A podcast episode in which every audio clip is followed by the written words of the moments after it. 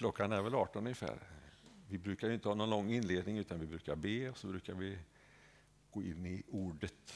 Och det gör vi ikväll med. Men skoj att se att det var så många här.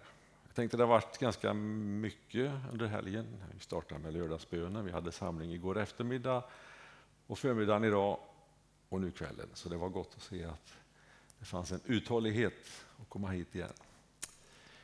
Och som ni ser så saknar vi George ikväll. Han är ute och evangeliserar i världen, får vi tro, med sitt liv. Hoppas han får tillfälle att vittna också. Så, så att det är gott. Men hörni, vi ber för kvällen.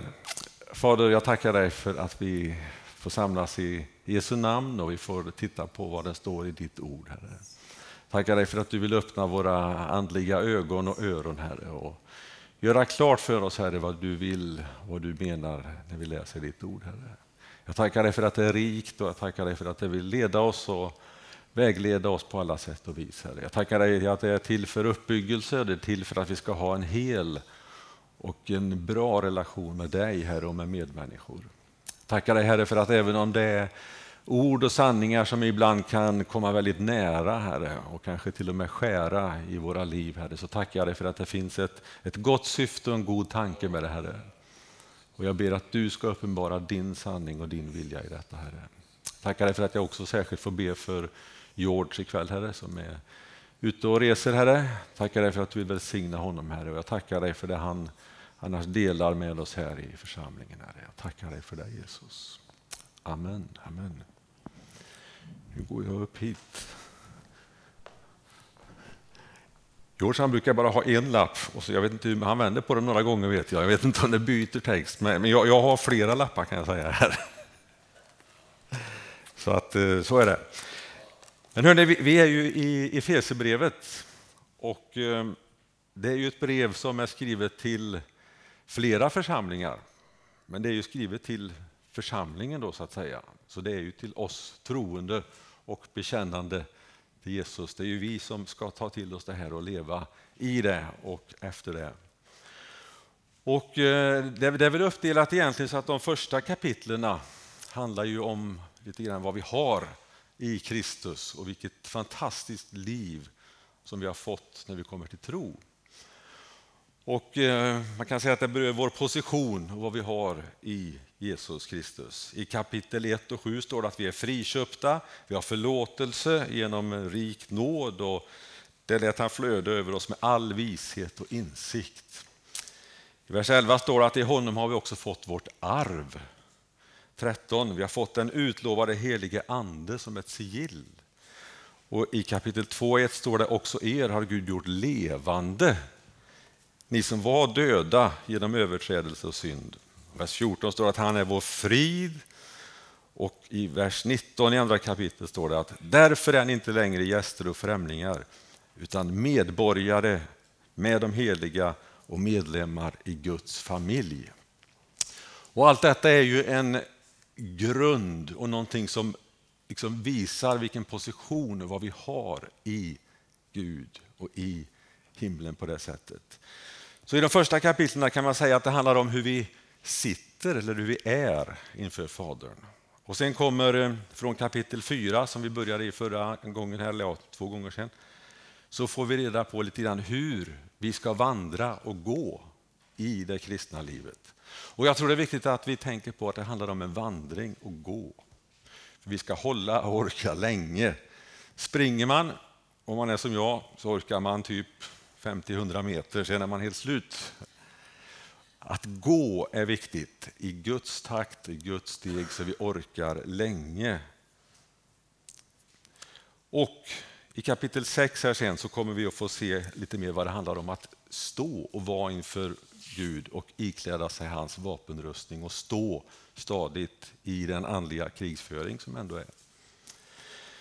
Och eh, Paulus han säger i andra Timoteusbrevet 4.7 att jag har kämpat den goda kampen, jag har fullbordat loppet och jag har bevarat tron. Fullbordat loppet.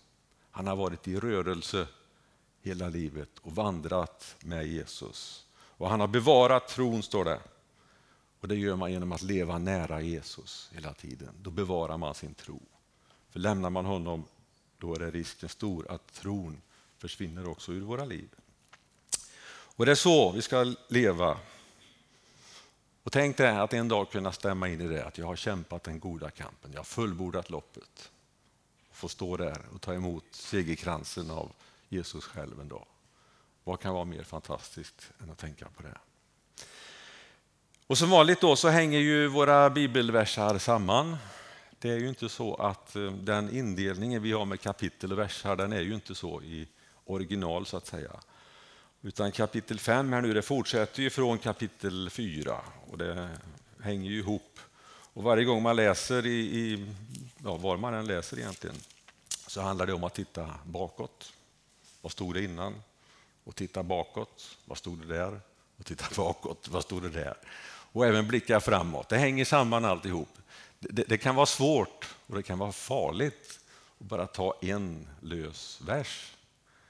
Det kan fungera många gånger, men man behöver också se vad, i vilket sammanhang står det och vad står det innan egentligen för att få hela sanningen. Och eh, jag tänkte vi ska läsa ifrån kapitel 5. Efesierbrevet 5. Och vi läser de eh, sju första verserna. Och jag hoppas att vi hinner igenom detta. Det är som så att när man börjar titta i det här och börjar gräva så leder det ena till det andra, vilket vi har märkt det tidigare också. Att det är, det är lätt att en vers kan bli en timma, Men eh, vi ska försöka här. Men vi läser från Efesierbrevet kapitel 5, vers 1 till och med 7. Och då står det så här. Bli därför Guds efterföljare och som hans älskade barn lev i kärlek så som Kristus har älskat oss och utgett sig själv för oss som en offergåva, ett väldoftande offer åt Gud. Men sexuell omoral och all orenhet eller girighet ska inte ens nämnas bland er. Det anstår inte de heliga. Skamligt och dumt prat eller grova vitsar är också opassande. Tacka istället Gud. Ni ska veta att ingen som är sexuellt omoralisk, oren eller girig, alltså en avgudadyrkare, har någon arvedel i Kristi och Guds rike. Låt ingen bedra er med tomma ord. Allt sådant gör att Guds vrede drabbar olydnadens barn och har därför inget med dem att göra. Och Då finns det ju ett därför med här i början precis. Bli därför. Och då varför? Jo, då pekar det tillbaka på något sätt. Då. Men bli därför Guds efterföljare. Eller som det står i någon översättning, att vi ska imitera Gud. Imitera och följa efter. Och då står det bland annat i 4.31, om vi backar i någon vers, så står det att vi inte skulle leva egentligen. I bitterhet och häftighet och vrede och skrikande och förolämpningar och ondska. Utan bli därför Guds efterföljare som hans älskade barn och lev i kärlek. Alltså när vi får eh, ta emot Jesus i våra liv och fyllas av den helige Ande, det är ju det som är nyckeln till att leva ett kristet liv, det är ju den heliga Ande. För allting annat kommer att misslyckas. Men då ska de här, det här levnadssättet det är någonting som ligger bakom. Vi får bli nya skapelser och vi vill fyllas egentligen då med, med godhet, barmhärtighet och förlåtelse. Och här står man ju då som vanligt och som jag vet både var och en som träder upp här och på något sätt ska förkunna i någonting känner ju med en gång sin egen otillräcklighet i det här. Så att att, att jag står här innebär inte att jag är perfekt i detta.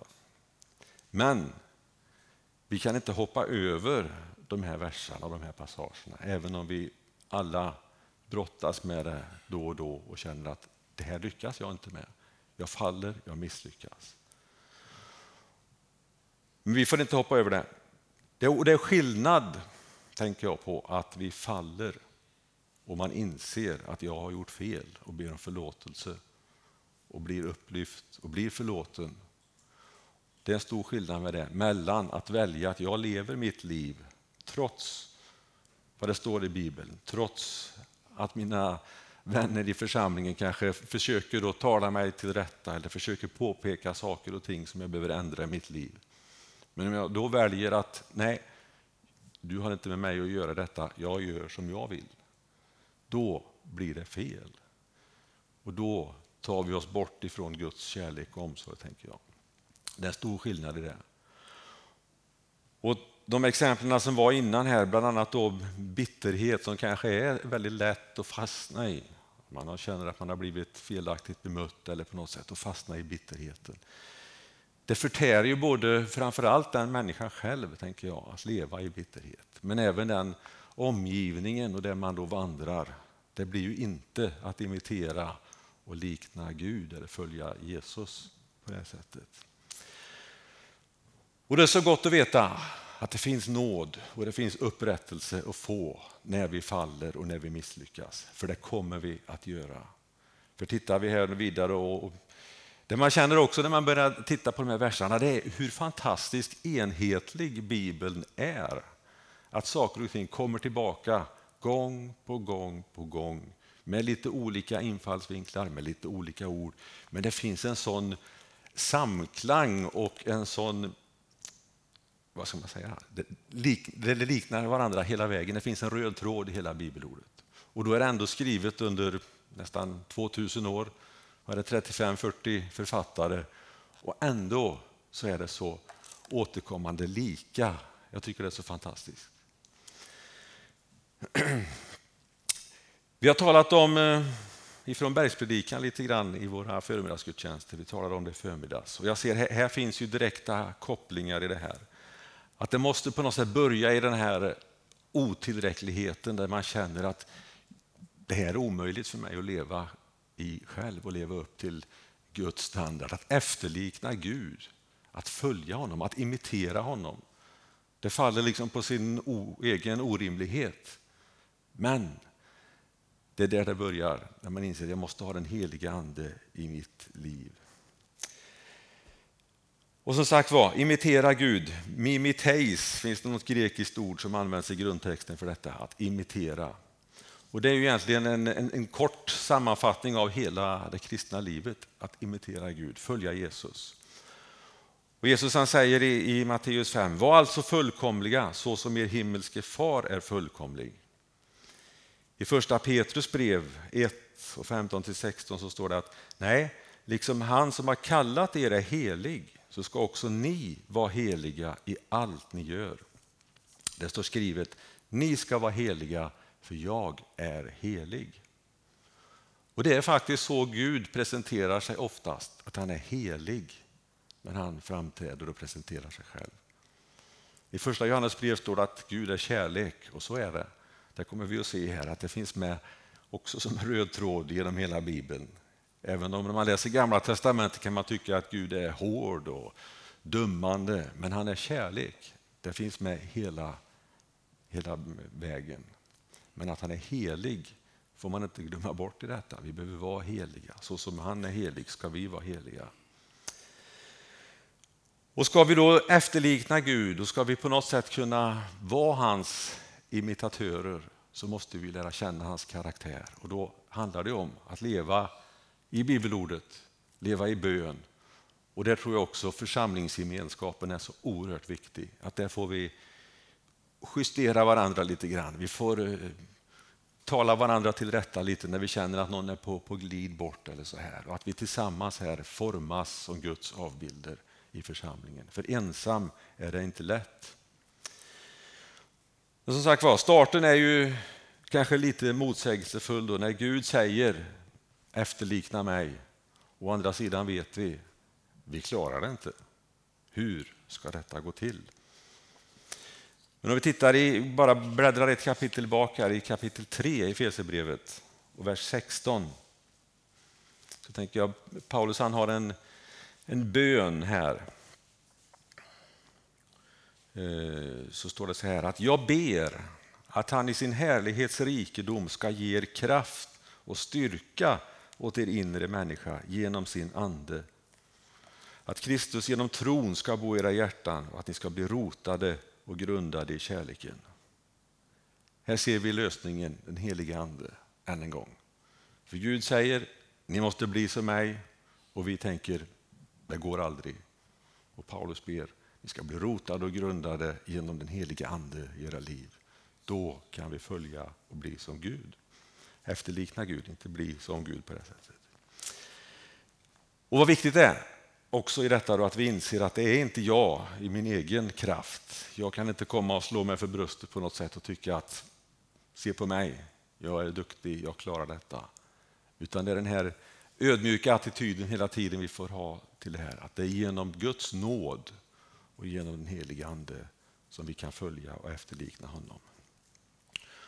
Och här tror jag, precis som vi sa lite innan, här med att i, i församlingen ändå att vi får korrigera och tillrättavisa varandra. Att blir jag kall och avvisande till detta och tycker att det här, du har inte med mig att göra, så tror jag att den här kallheten och avvisandet det leder på något sätt till en, en hårdhet som gör att jag själv stänger mig ute från Guds nåd och Guds kärlek.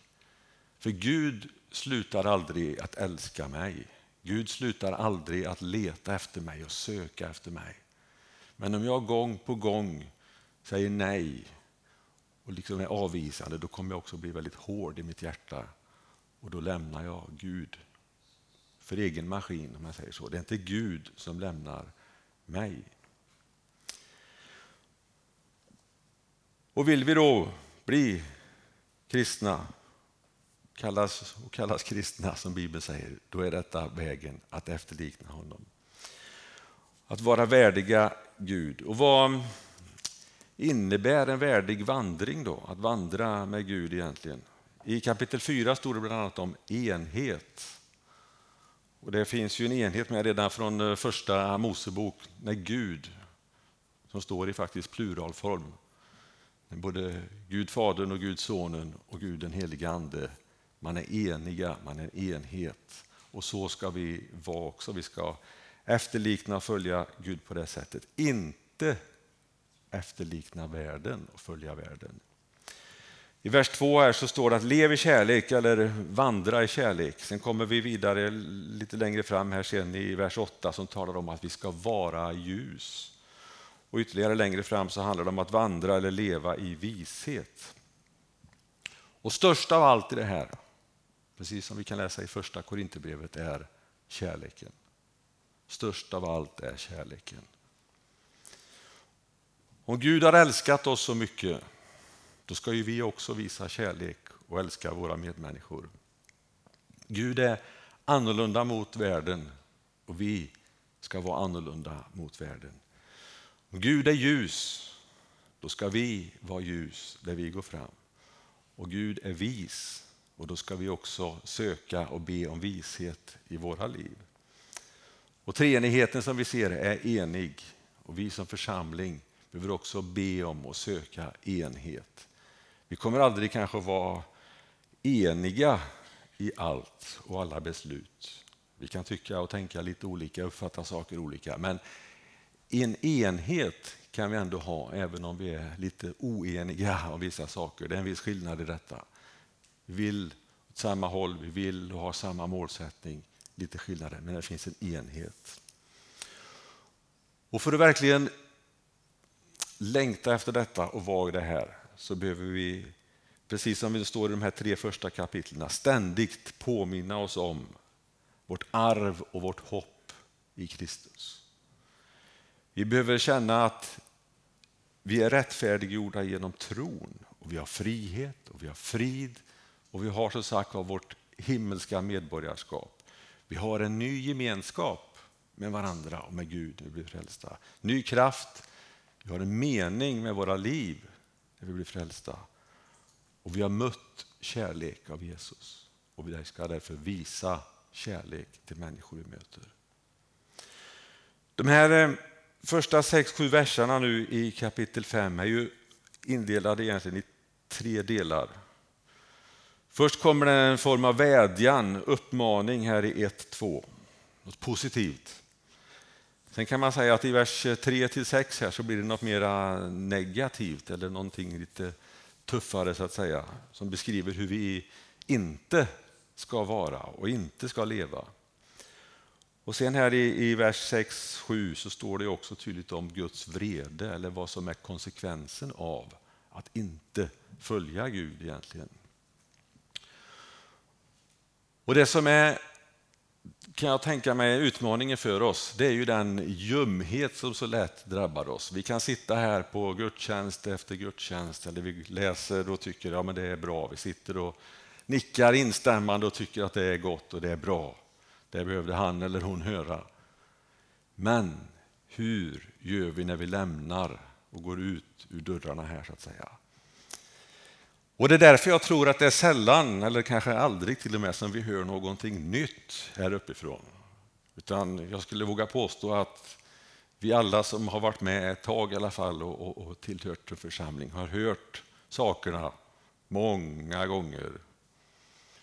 Och Då kan man fråga sig varför lever vi inte fullt ut efter det.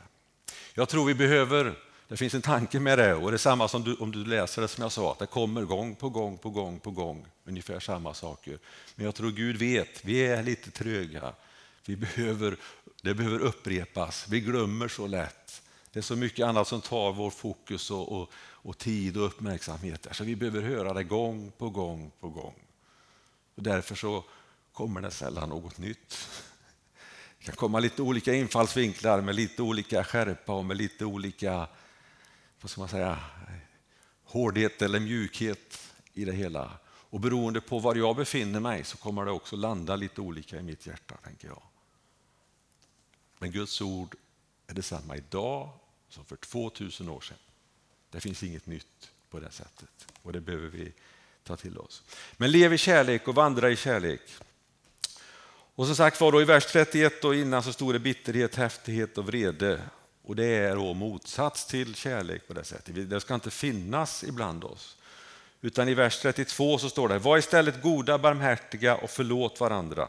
Detta. Och hur mäter man då kärlek?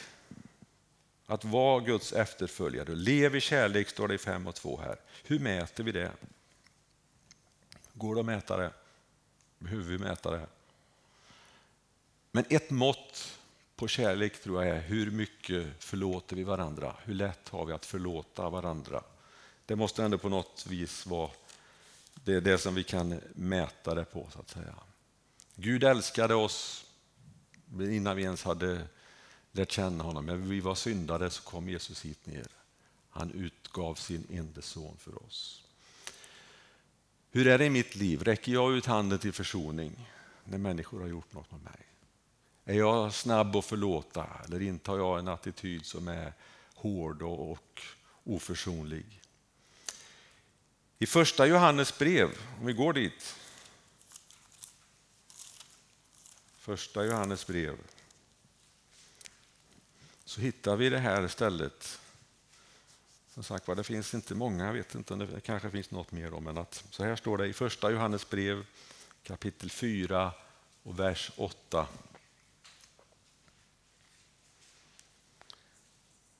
Fyra och åtta.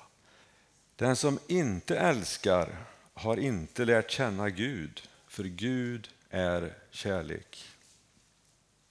Den som inte älskar har inte lärt känna Gud, för Gud är kärlek.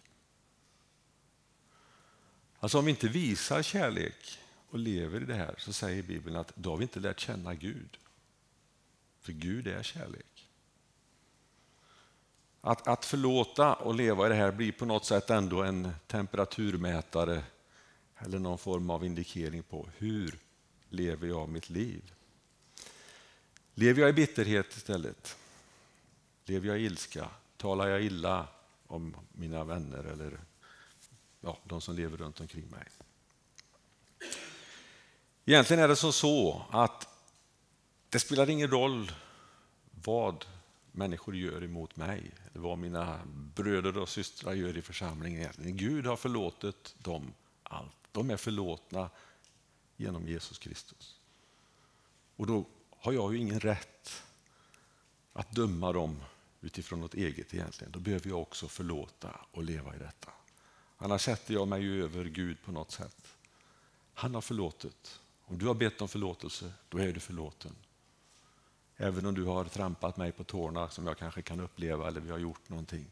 Men Gud förlåter och det är också min uppgift och min plikt att förlåta.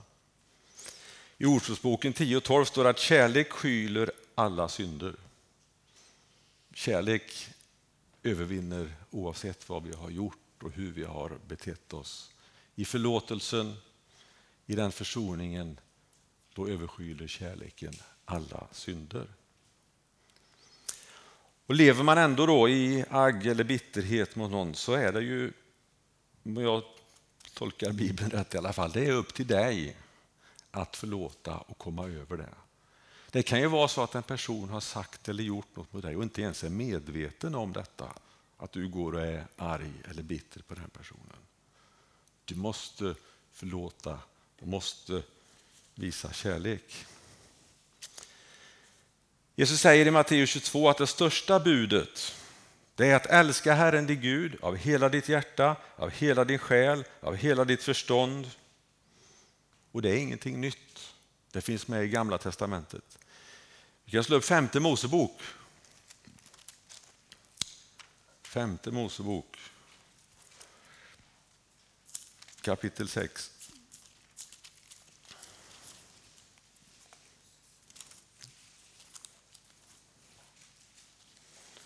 Det är lätt att tänka att, eh, ja, tycker jag i alla fall, lätt att tycka att tänka att, att Gamla testamentet det, det är hårt och det är, liksom är lagiskt och det är pang, pang, Eh, dummande på alla sätt och vis.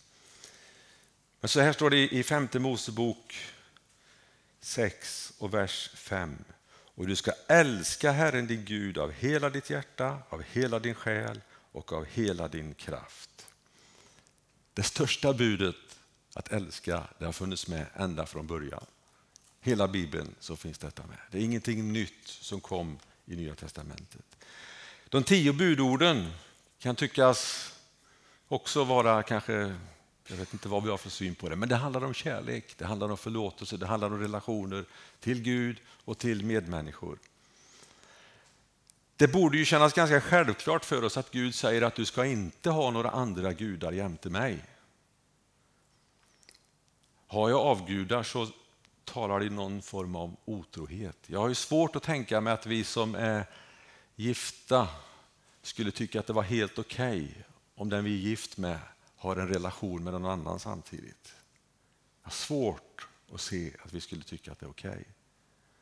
Och det handlar väl inte om något hårt egentligen då tänker jag. Det handlar om att visa respekt och kärlek till den man är gift med. Och samma sak mot Gud. Det är självklart vill jag vara Guds barn och tillhöra honom och visa att jag älskar honom, då skaffar jag mig inga avgudar. Det är ganska självklart om man tänker på det att, att missbruka Herrens namn, står det. Jag tror ingen av oss skulle uppskatta om någon gick och smutskastade vårt namn eller vår frus namn eller mans namn på något sätt. Det skulle visa på ganska att man, det är kärlekslöst och att det inte handlar om en, en sund relation. Det känns ganska naturligt att jag går inte och smutskastar och talar illa om Gud. Det blir ganska självklart. Jag tänker på sabbaten, gemenskapen i, i församlingen. Nu firar vi inte sabbat på lördag och jag tror det finns visserligen lite nyanser i detta, men den, den första församlingen, man samlades på Herrens dag. Och Herrens dag, det är söndag, den dag då Jesus uppstod, det är Herrens dag. Då samlades man. Att, att det är naturligt, att det är ett sätt att visa sin kärlek och en levande relation till Gud. Självklart att jag vill möta honom och mina bröder och systrar på söndagen när vi firar gudstjänst tillsammans. Lika självklart som att det är att jag vill umgås med min familj, med min fru, min man. För att jag älskar dem, jag älskar henne, jag älskar honom. Då vill jag vara med den personen. Jag vill vara med Gud inför honom och visst är det fantastiskt att söndagen får vara den här lite extra när vi allesammans är tillsammans. Jag lever mitt liv och relation med honom varje dag i veckan. Men söndagen får vara något speciellt när vi visar tillsammans vår kärlek till Gud. Och fortsätter man igenom hela de tio budorden här, vilket jag inte ska göra nu, men det handlar om kärlek, det handlar om relationer. Det är inte någon lag på det sättet som vi kan tycka att det är hårt och svårt och dömande kanske. Det handlar om kärlek som Kristus har älskat oss. I Johannes brev 5 och 19 eller Johannes evangelium kanske vi säger. Det tror jag. 5 och 19. Då står det så här, apropå det här med att imitera och vara efterföljare. Johannes evangelium kapitel 5 och vers 19. Jesus svarade dem, jag säger er sanningen, sonen kan inte göra något av sig själv utan bara det han ser fadern göra. Och vad fadern gör, det gör också sonen. Och fadern älskar sonen och visar honom allt han gör. Och större gärningar än dessa ska han visa honom så att ni blir förundrade. Vi imiterar Gud genom att lära känna honom och följa Jesus. Inte av sig själv, inte ens Jesus agerade av sig själv, utan han hade en relation med Fadern och utifrån det så kunde han agera. Och hur lär vi känna Gud, Jesus? Bön, bibelläsning och gemenskap i församlingen, tänker jag. Det är nycklar i det här. Går tillbaka till Fesebrevet igen i det femte kapitlet här där vi är. Så står det att han har utgett sig själv för oss som en offergåva, ett väldoftande offer åt Gud. Tänk att du och jag kan få vara det. Vi kan få vara ett väldoftande offer inför Gud när vi följer honom och lever som honom. Och Det är inte en känsla som i världen många gånger, där det kanske då mer handlar om att om inte jag får som jag vill och så länge du inte uppfyller mina behov eller vad jag känner och behöver, för då kan jag älska dig, men om du inte gör det, då älskar jag dig inte längre. Det blir inte något välbehagligt offer inför Gud. För det handlar om ett utgivande och villkorslöst.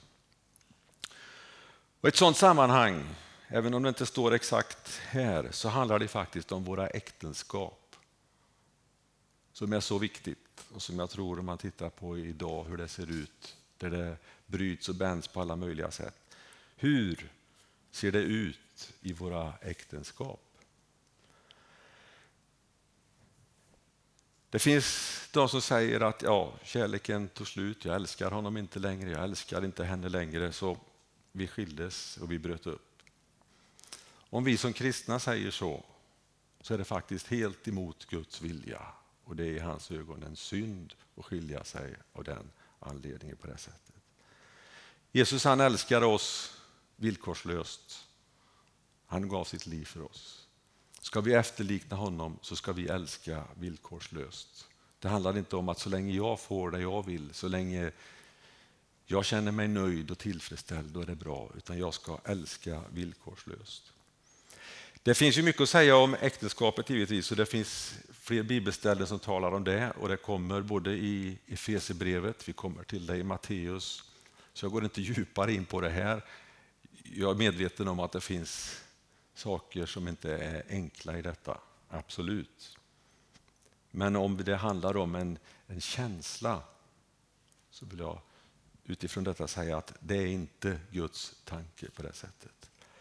Och vid vigseln, jag har faktiskt haft förmånen att ha haft en vigsel i alla fall. Det är fantastiskt. Så säger vi ju här att det är äkta makars plikt att älska varandra. En livslång plikt. Det går inte att bygga på en känsla.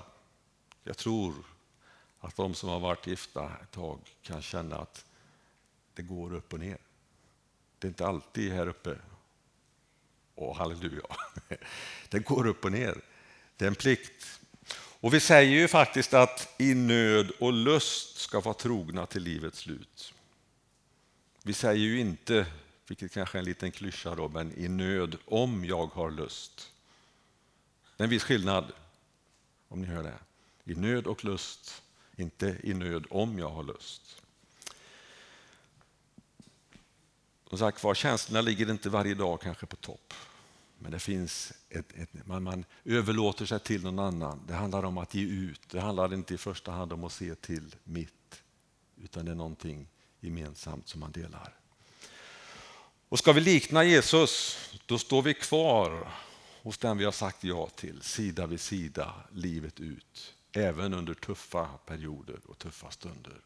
Det är vad jag kan läsa ur Bibeln. Det är Guds kärlek och den ska vi leva efter och den är utgivande. Och som sagt var, det handlar inte om vad jag kan få ut av det. Så är det inte. Och än en gång vill jag bara säga, den helige Ande, den helige Ande, det är nyckeln i våra kristna liv, i allt och till allt, för att leva och imitera Gud. I vers 3 så står det så här. Men sexuell omoral och all orenhet eller girighet ska inte ens nämnas bland er. Det anstår inte de heliga. Nu kommer vi in på versar här som jag tror och anar att många av oss har säkert synpunkter på. Man kommer in på områden både här och längre fram där jag tror att det är väldigt viktigt att vi är ärliga och öppna med vad det står. Många gånger så är min tro i alla fall att vi bygger det på känslor och tankar utifrån hur, hur nära saker är kanske i mitt eget liv eller i min egen omgivning på något sätt. så att säga. Och därför tror jag det är oerhört viktigt att vi måste förankra det i vad säger Bibeln? Det går inte att diskutera vissa saker, eller det går inte att diskutera någonting egentligen som har med vår tro att göra om vi inte grundar det på bibelordet. Vi kan liksom inte bygga det på en allmän magkänsla eller vad de flesta i världen tycker och tänker. Utan vi måste titta på vad står det här? Och då kan man börja tillsammans. Än en gång hur viktigt det är att i församlingen då, man får uttrycka sig, stöta och blöta och se hur ska vi tolka detta tillsammans. Alltså vi har eh, talat om äkta kärlek, utgivande, förlåtande. Inte se till sitt eget bästa, det är ovillkorligt har vi sagt. Och Jesu kärlek som ska synas och märkas i våra liv talar om att imitera Gud. Och just det här med förlåtandet, Petrus han eh, frågar Jesus, som vi läser i Matteus 18, hur många gånger ska jag förlåta om någon kommer till mig och har gjort mig illa? Ska jag förlåta så många gånger som sju gånger? frågar han. Det tyckte han var mycket. Och Jesus han säger, inte sju gånger, men sju gånger 70 säger han. Och då kan man tolka det bokstavligt, då är det 490 tror jag, om jag räknar rätt. Men jag tror att Jesus menar ännu mer än så. Nu är 490 väldigt mycket om man skulle gå och be om förlåtelse så många gånger. Men jag tror han menar att det finns ingen bortre gräns. Vi lever i förlåtelse. Vi räknar inte hur många gånger vi kanske behöver förlåta, utan vi förlåter villkorslöst. Att efterfölja Gud som hans älskade barn, då förlåter vi.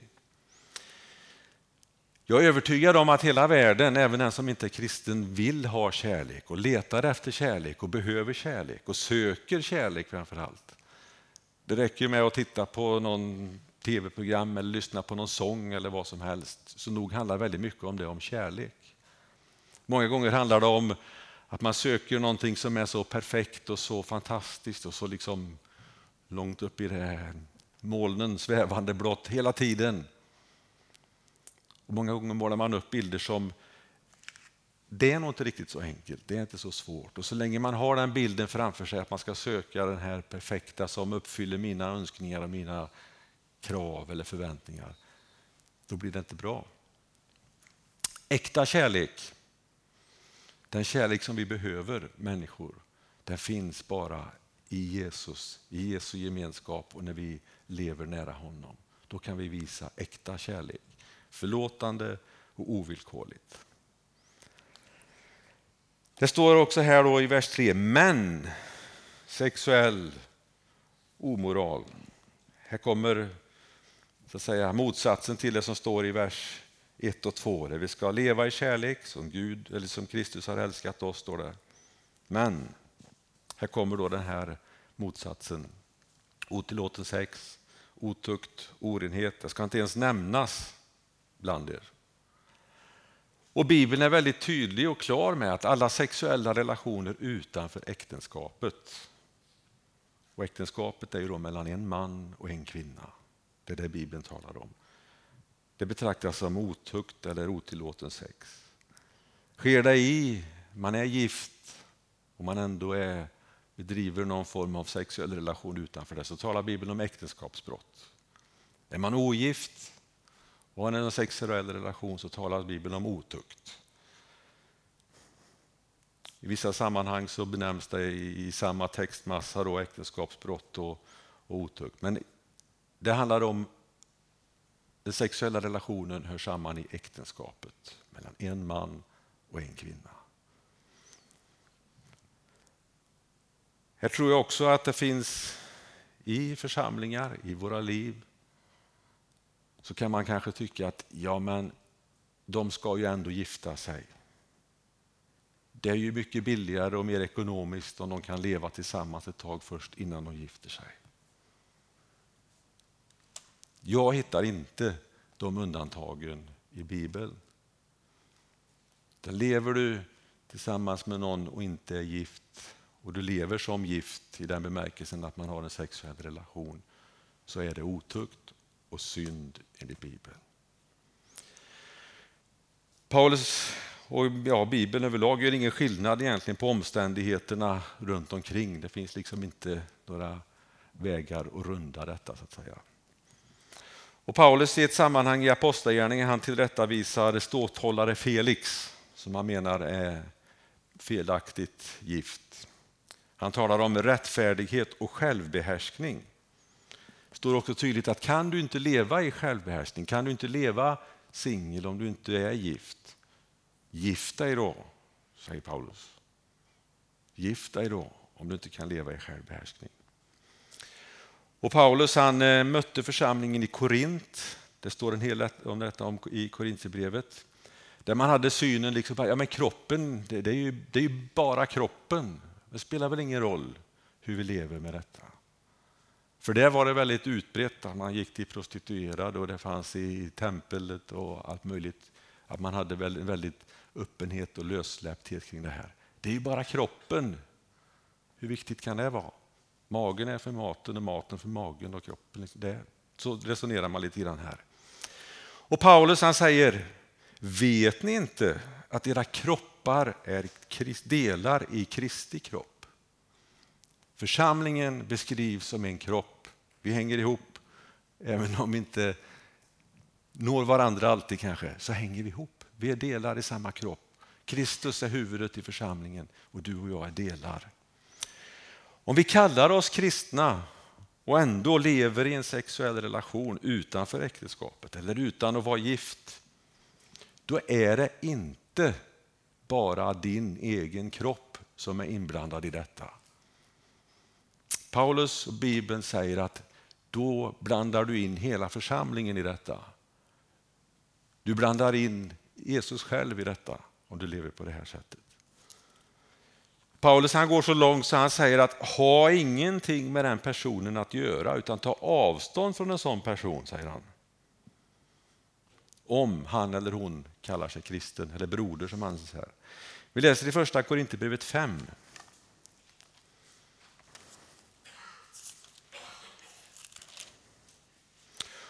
Och här finns ju utrymme att ha ett helt eh, bibelstudie kring bara detta då, som ni säkert kan ana förstå. Så vi ska inte gå igenom första Korinthierbrevet 5 här nu. Men det finns, jag vill ändå, vi tar med detta, för det hänger liksom ihop som sagt med de här ställena.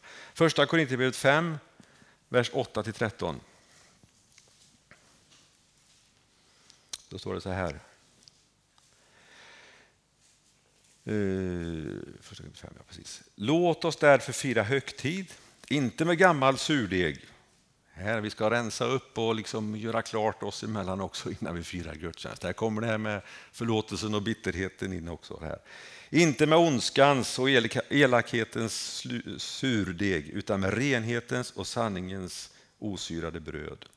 I mitt brev till er skrev jag att ni inte ska umgås med sexuellt omoraliska människor. Jag menar inte alla omoraliska här i världen, inte alla giriga och utsugare och avgudadyrkare. Annars hade ni behövt lämna världen. Men nu skriver jag till er att ni inte ska umgås med den som kallar sig broder och är sexuellt omoralisk, girig, avgudadyrkare, förtalare, drinkare eller utsugare. Med en sådan ska ni inte ens äta. Är det min sak att döma de utomstående? Är det inte de som är innanför ni ska döma? De utomstående ska Gud döma. Driv bort ifrån er den som är ond. Och som sagt var, här, här, finns ju anledning säkert att stanna ytterligare en timme eller två eller kanske mer för att gå igenom detta. Och vi ska inte göra det nu, men han är väldigt tydlig med ändå att i församlingen så ska vi tillrättavisa och korrigera varandra. Och han säger ju faktiskt till och med så tydligt att vi inte ska ha med en sån person att göra. Och det är klart, det finns ju det var någon pastor vet jag, vid något tillfälle som talade om att det var någon man man hade korrigerat. Eller liksom, det här med församlingstukt, det är, det är ju känsligt och svårt kan jag känna. Men han hade lämnat en församling på grund av detta. Men går man några meter ner på gatan eller åker en halv mil eller någonting så finns det en ny församling och där är det bara att vara med. Så det är svårt att till detta visa varandra för då finns det alltid något annat sammanhang, en annan församling där man ändå får utrymme på det sättet. Och Anledningen är ju givetvis inte att den personen ska komma bort. Anledningen är att man ska komma till eftertanke och förstå att men det här är fel. Jag behöver vända tillbaka till Gud och få förlåtelse och upprättelse i mitt liv och vara inkluderad. Det är ju det det handlar om. Fly sexuell omoral, säger Paulus i första Korinthierbrevet kapitel 6 18. Din kropp som kristen är det tempel för den heliga Ande. Och inte vill vi dra in den heliga Ande i en relation som är osund och går emot Guds vilja. Det ska inte ens nämnas bland er, står det här. Alltså, vi ska inte ens öppna dörren på glänt för det. Gå tillbaka till Efesierbrevet här igen och vers 3-4.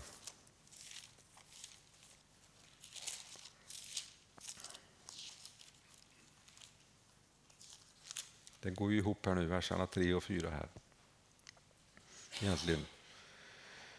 Skamligt och dumt prat eller grova vitsar är också opassande, står det här. Tacka istället Gud. Och Jesus han eh, talar ju om det att så fort du börjar kanske känna tankar eller titta på en annan, han säger till männen, så länge känner du åtrå eller börjar titta på en annan kvinna, då är du på väg åt fel håll. Vi ska liksom inte ens mata oss med detta eller tänka de tankarna, utan vi ska lägga bort det. Låt inte det bygga bo i din hjärna. Budorden talar om att vi ska inte ha begär till vår grannes saker, inte heller till vår grannes fru. Och jag tänker att det borde gälla även att vår ska inte ha begär till din grannes man, om du är kvinna. Men det finns mycket av det här av skämt och grova vitsar som också sägs här, det ska ni inte befatta er med. Hur mycket av det finns det inte ute i världen och media idag? Det bara liksom flödar av detta. Och vad gör det med oss om vi lever och tar till oss det hela tiden? Det står att allt sånt är opassande och ska inte ens nämnas bland de heliga. Tacka istället Gud. För det vi fyller oss med, det kommer vi också att flöda över med. Och överflödet, vet ni var det sitter? Det sitter ett par centimeter under näsan. Här är överflödet. Alltså det, det hjärtat är fullt av, det flödar ut ur oss. Och det är munnen. Där flödar det ut. Det hjärtat är fullt av, det talar munnen, står det. I Jakobs brev kapitel 1 och vers 26 så står det så här. Om någon menar sig tjäna Gud men inte tyglar sin tunga utan bedrar sitt hjärta då är hans gudstjänst ingenting värd. Vi ska tala rent och vi ska hålla oss till vad som är uppbyggligt. Uppmuntra varandra. Inte prata och tala som världen. Då följer vi inte Gud och vi är inte hans efterföljare. Då imiterar vi inte Gud. Men i detta så vill jag också säga, för det, det, ju, det kan vara och är känsliga bitar givetvis så finns det alltid förlåtelse, det finns upprättelse, det finns nåd. Det finns alltid möjlighet att komma tillbaka till Jesus. Människor som har fallit eller misslyckats, det finns förlåtelse. Om vi bekänner våra synder inför Gud och ber om förlåtelse så står han alltid med en öppen famn och säger välkommen till mig igen. Ta emot av min helige Ande. Vi ska tacka Gud, står det. Och visst finns det mycket att tacka Gud för. Det borde uppta mer av vår tid egentligen. Vers 5. Nu kommer man in lite mer på det här med konsekvenser av det hela. Då står det så här. Ni ska veta att ingen som är sexuellt omoralisk, oren eller girig, alltså avgudadyrkare, har någon arvedel i Kristi och Guds rike. Här kommer konsekvenserna. Det fanns en, en, en vädjan och en uppmaning i de första verserna. Det fanns ett, eh, ett sätt som vi kunde se i, i andra versen här egentligen, att vi skulle leva i kärlek, förlåtelse hela tiden. Och så kommer det här i verserna 3-4 motsatsen till det, vad som är ett felaktigt sätt att leva om vi vill följa Gud. Och nu då i vers 5-6 här så kommer ju konsekvensen av om vi ändå väljer att leva ett liv som Gud inte vill att vi ska leva. Och gör man det valet och lever på det sättet så stänger man sig ute från arvet i Guds rike, står det. Det står att ingen som lever på det sättet har någon arvedel i Kristi och Guds rike. Det här är också passager kan jag känna som är, som är tuffa, tunga och liksom, vad, menar Gud verkligen det här, vad som står här? Han är ju nåd, han är kärlek, han är varm och, och god, liksom, tänker jag. Men det står, ingen sexuellt omoralisk, ingen oren eller girig. Och girighet, alltså med avgudadyrkare, när man känner att rikedom och pengar och liksom det världsliga, det, det står högt i mitt liv. Jag tror om man lever i det här, då behöver man komma till insikten om att jag behöver möta Gud igen. Jag behöver möta Jesus igen. Jag behöver komma inför korset och be om förlåtelse. För då är jag på väg bort ifrån Guds rike. Då är jag på väg bort ifrån där Gud har tänkt. Det stod här förut, vi ska inte döma de som lever utanför. Det stod förvisso ett ord döma i församlingen, men jag tror mer det står på ett annat ställe vi ska tillrättavisa och korrigera. Så ska vi leva.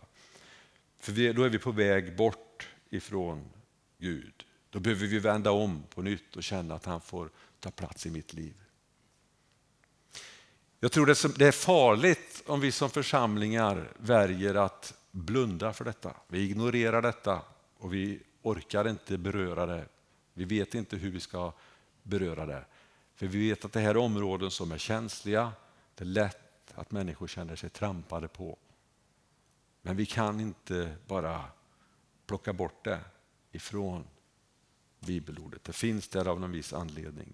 Jag tror då behöver vi komma inför korset på nytt och be om förlåtelse. Och då finns det förlåtelse att få. Det står om girighet här också. Och grunden i det är ju egentligen det här materiella, habegäret, kan aldrig få nog. Förnöjsamhet, står det, det är vad vi ska sträva efter och känna att det jag har det jag behöver och det räcker så. Inte hela tiden vilja ha mer och mer. Och Det är lite grann samma som stod förut. Vi ska inte ha begär efter vår grannes, vad det nu kan vara, bil eller traktor eller åsna eller oxe beroende på var vi lever. Inte ha begär till det, utan var nöjd med det du har fått. Vi hörde här igår, vi som var här igår morse, om den här familjen från Indien. Då känner man att vi, vi har ett fruktansvärt överflöd av allt här. Vi behöver absolut inte sträva efter mer. I vers 6 står det, låt ingen bedra er med tomma ord. Allt sådant gör att Guds vrede drabbar olydnadens barn. Alltså låt ingen komma och säga något, något annat till dig. Att det vi precis har läst och gått igenom här, de här varningarna och uppmaningarna. Om någon kommer och säger att du det där, det kan du plocka bort. Det där menar inte Gud ändå, eller det där är inte så viktigt förstår du. För det, det finns nåd. Ja, det finns nåd och den är ogräns, den är gränslös säger man. Den är obegränsad. Men det innebär inte att vi kan missbruka den eller fortsätta att leva på ett sätt och säga att det finns nåd. Det är omvändelse också i detta. Säger man så, då har man inte lyssnat till Gud och då är det tomma, meningslösa ord. Vers 7 säger, har därför ingenting eller inget med dem att göra. Om vi läser i, i Romarbrevet Romarbrevet kapitel 12.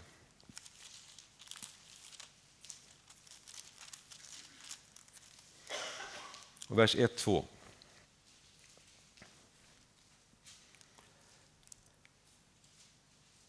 Därför uppmanar jag er bröder vid Guds barmhärtighet att frambära era kroppar som ett levande och heligt offer som behagar Gud, er andliga gudstjänst. Och anpassa er inte efter den här världen utan låt er förvandlas genom förnyelsen av ert sinne så att ni kan pröva vad som är Guds vilja, det som är gott och fullkomligt och behagar honom. Vi ska inte anpassa oss efter vad vad världen säger. Vi ska inte anpassa oss och ta, bli en del av det. Vi ska leva i världen, vi ska tala om Jesus, vi ska vittna, vi ska föra människor till Jesus, ja. Men vi ska inte anpassa oss efter världen. Så därför ska vi inte ha med dem att göra på det sättet. I andra Korinthierbrevet 6 och 14 så finns det ett ord till som talar om det här med att ha inte med dem att göra. Andra Korinthierbrevet 6.14.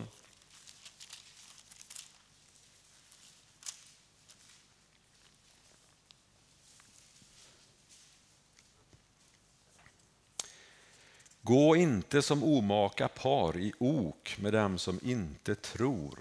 Vad har rättfärdighet med orättfärdighet att göra? Eller vad har ljus gemensamt med mörker? Här finns det ju flera områden i livet egentligen, men bland annat att ha affärer och business ihop med någon som inte tror leder förr eller senare till en situation där man ser olika på saker och ting. När jag med mitt, mina värderingar och levnadssätt tycker att så här kan jag inte göra. Jag kan inte fiffla med det eller jag kan inte göra det och inte det.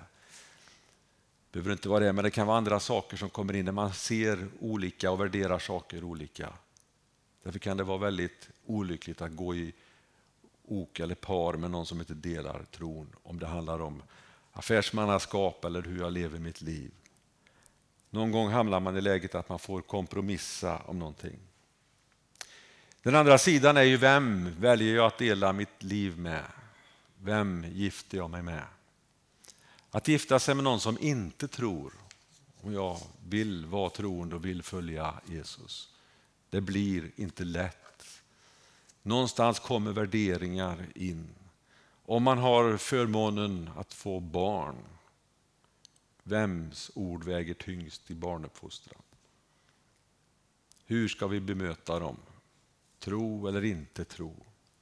Hur ska man kunna be tillsammans? Kan man gå och fira gudstjänst tillsammans? Vi talar om att gemenskapen att det är viktigt.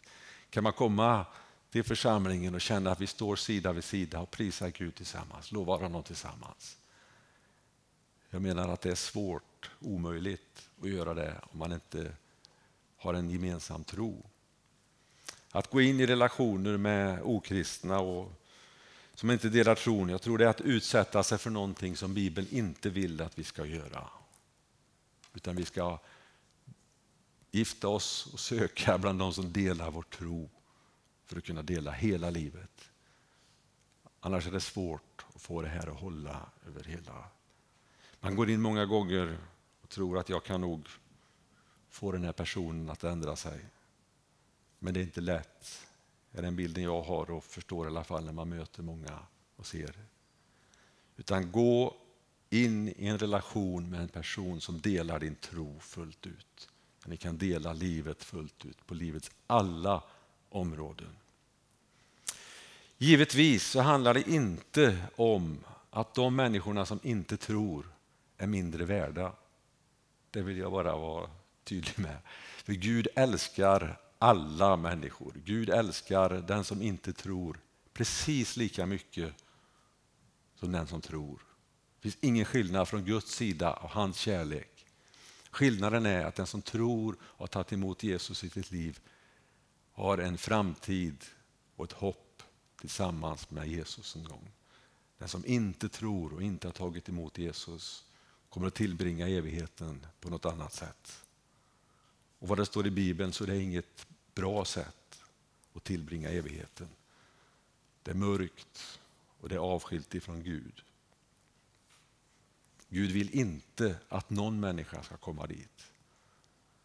Men vi som tror vi ska leva heligt, vi ska leva som Guds avbilder, följa honom och imitera honom. Det måste finnas en skillnad i vårt liv mot hur det är ute i världen. Vi ska umgås med människor som inte delar vår tro. Vi ska vittna för dem. Vi ska inte avskärma oss och stänga in oss. Nej, men vi har någonting och vi delar en gemenskap som vi ska vara rädda om. Där vi ber för varandra, vi tillrättavisar varandra i kärlek, men vi vill vara tydliga. Om vi inte är tydliga och väljer att blunda för de här ja, jobbiga passagerna, då gör vi den människan en otjänst, om vi tolkar Bibeln rätt. Herre, jag tackar dig för ditt ord som vill eh, leda oss och korrigera oss och tillrättavisa oss. Jag tackar dig Herre för att även om det finns i våra ögon Herre, jobbiga texter, jobbiga passager Herre, som eh, verkligen gör ont många gånger i våra hjärtan och i våra tankar Herre, så tackar jag dig för att det är av kärlek till oss Herre som du har gett oss ditt ord Herre. Det är av kärlek och det är av omsorg Herre, för du vet vad som är bäst för oss Herre. Du har format oss, du har skapat oss Herre, du har, du har av nåd Herre gett oss möjligheten att ta emot Jesus som frälsare Herre. Och jag tackar dig för att du också har gett oss en, en, en vägledning och en handbok att leva efter Herre. Och jag tackar dig för att du vill hjälpa oss genom den helige Ande. Jag tackar dig för att när du säger att ni måste bli som mig och när vi säger att det går inte, Herre, så vet vi att då har du gett oss också möjligheten genom den heliga Ande att följa dig, Herre. Jag tackar dig för förlåtelse, jag tackar dig för upprättelse som finns, Herre. Jag tackar dig för att vi får komma till dig gång på gång, Herre. Och om vi snubblar, om vi faller, om vi känner att vi har misslyckats, Herre, så finns du där, Herre, med dina öppna armar och du tar emot oss på nytt, Herre. Vi får känna att vi kan få börja om och vandra med dig. Jag tackar dig för det, Herre. Tack för din nåd. Tack för din sanning och kärlek, Herre. Amen.